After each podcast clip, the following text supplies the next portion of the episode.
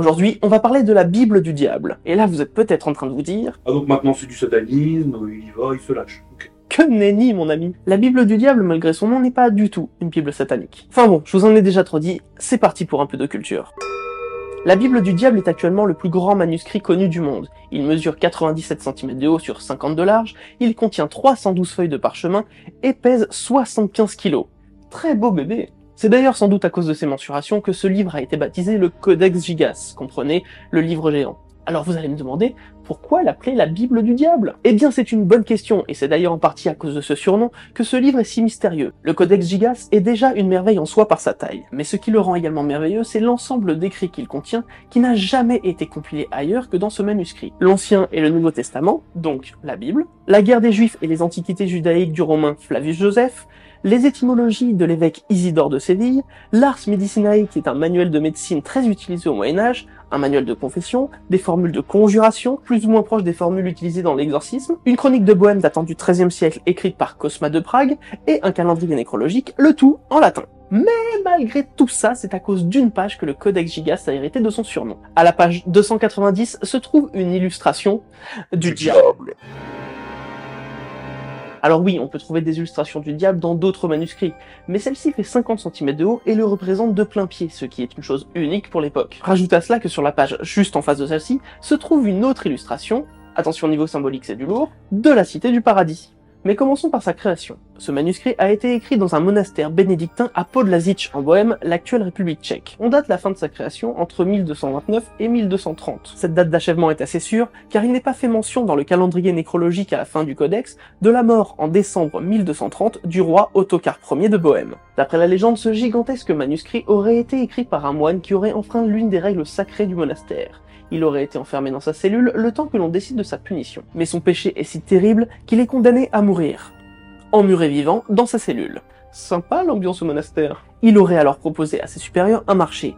En échange de sa vie sauve, il promet de produire en une nuit le plus grand livre jamais écrit, contenant à la fois la Bible et toute la connaissance humaine afin de se repentir et de glorifier le monastère pour l'éternité. Il faut savoir qu'au Moyen Âge, recopier la Bible était considéré comme un acte de pénitence. Les supérieurs acceptèrent le deal et le moine se mit tout de suite au travail. Mais vers minuit, la fatigue l'envahit et il commença donc à prier pour demander de l'aide. Mais il a péché, et celui qui lui a répondu n'est donc pas Dieu, mais le diable en personne. Cependant, celui-ci accepte de l'aider en échange de son âme. L'accord est conclu, et la main du moine aurait alors été guidée par Satan, comme Dieu l'aurait fait pour les évangiles. Le codex Gigas aurait donc été écrit en une nuit, avec l'aide du diable. Et c'est pour le remercier que le moine aurait rajouté cette illustration de celui qui lui a permis de garder la vie sauve. Mais il ne faut pas oublier que le diable est aussi appelé le malin, et il en aurait profité pour maudire le livre. Voilà, à ce niveau-là, on a déjà une belle légende.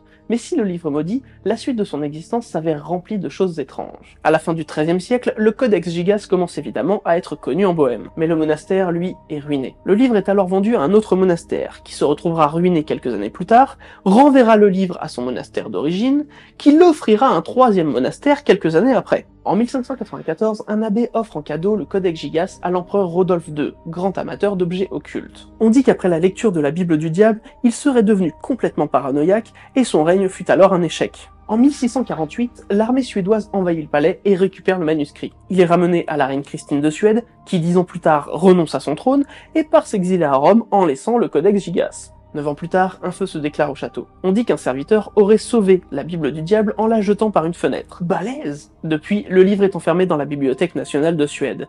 Mais on est sorti seulement pendant 4 mois en 2007 pour une exposition en République tchèque. Là-bas, eh ben rien de bizarre.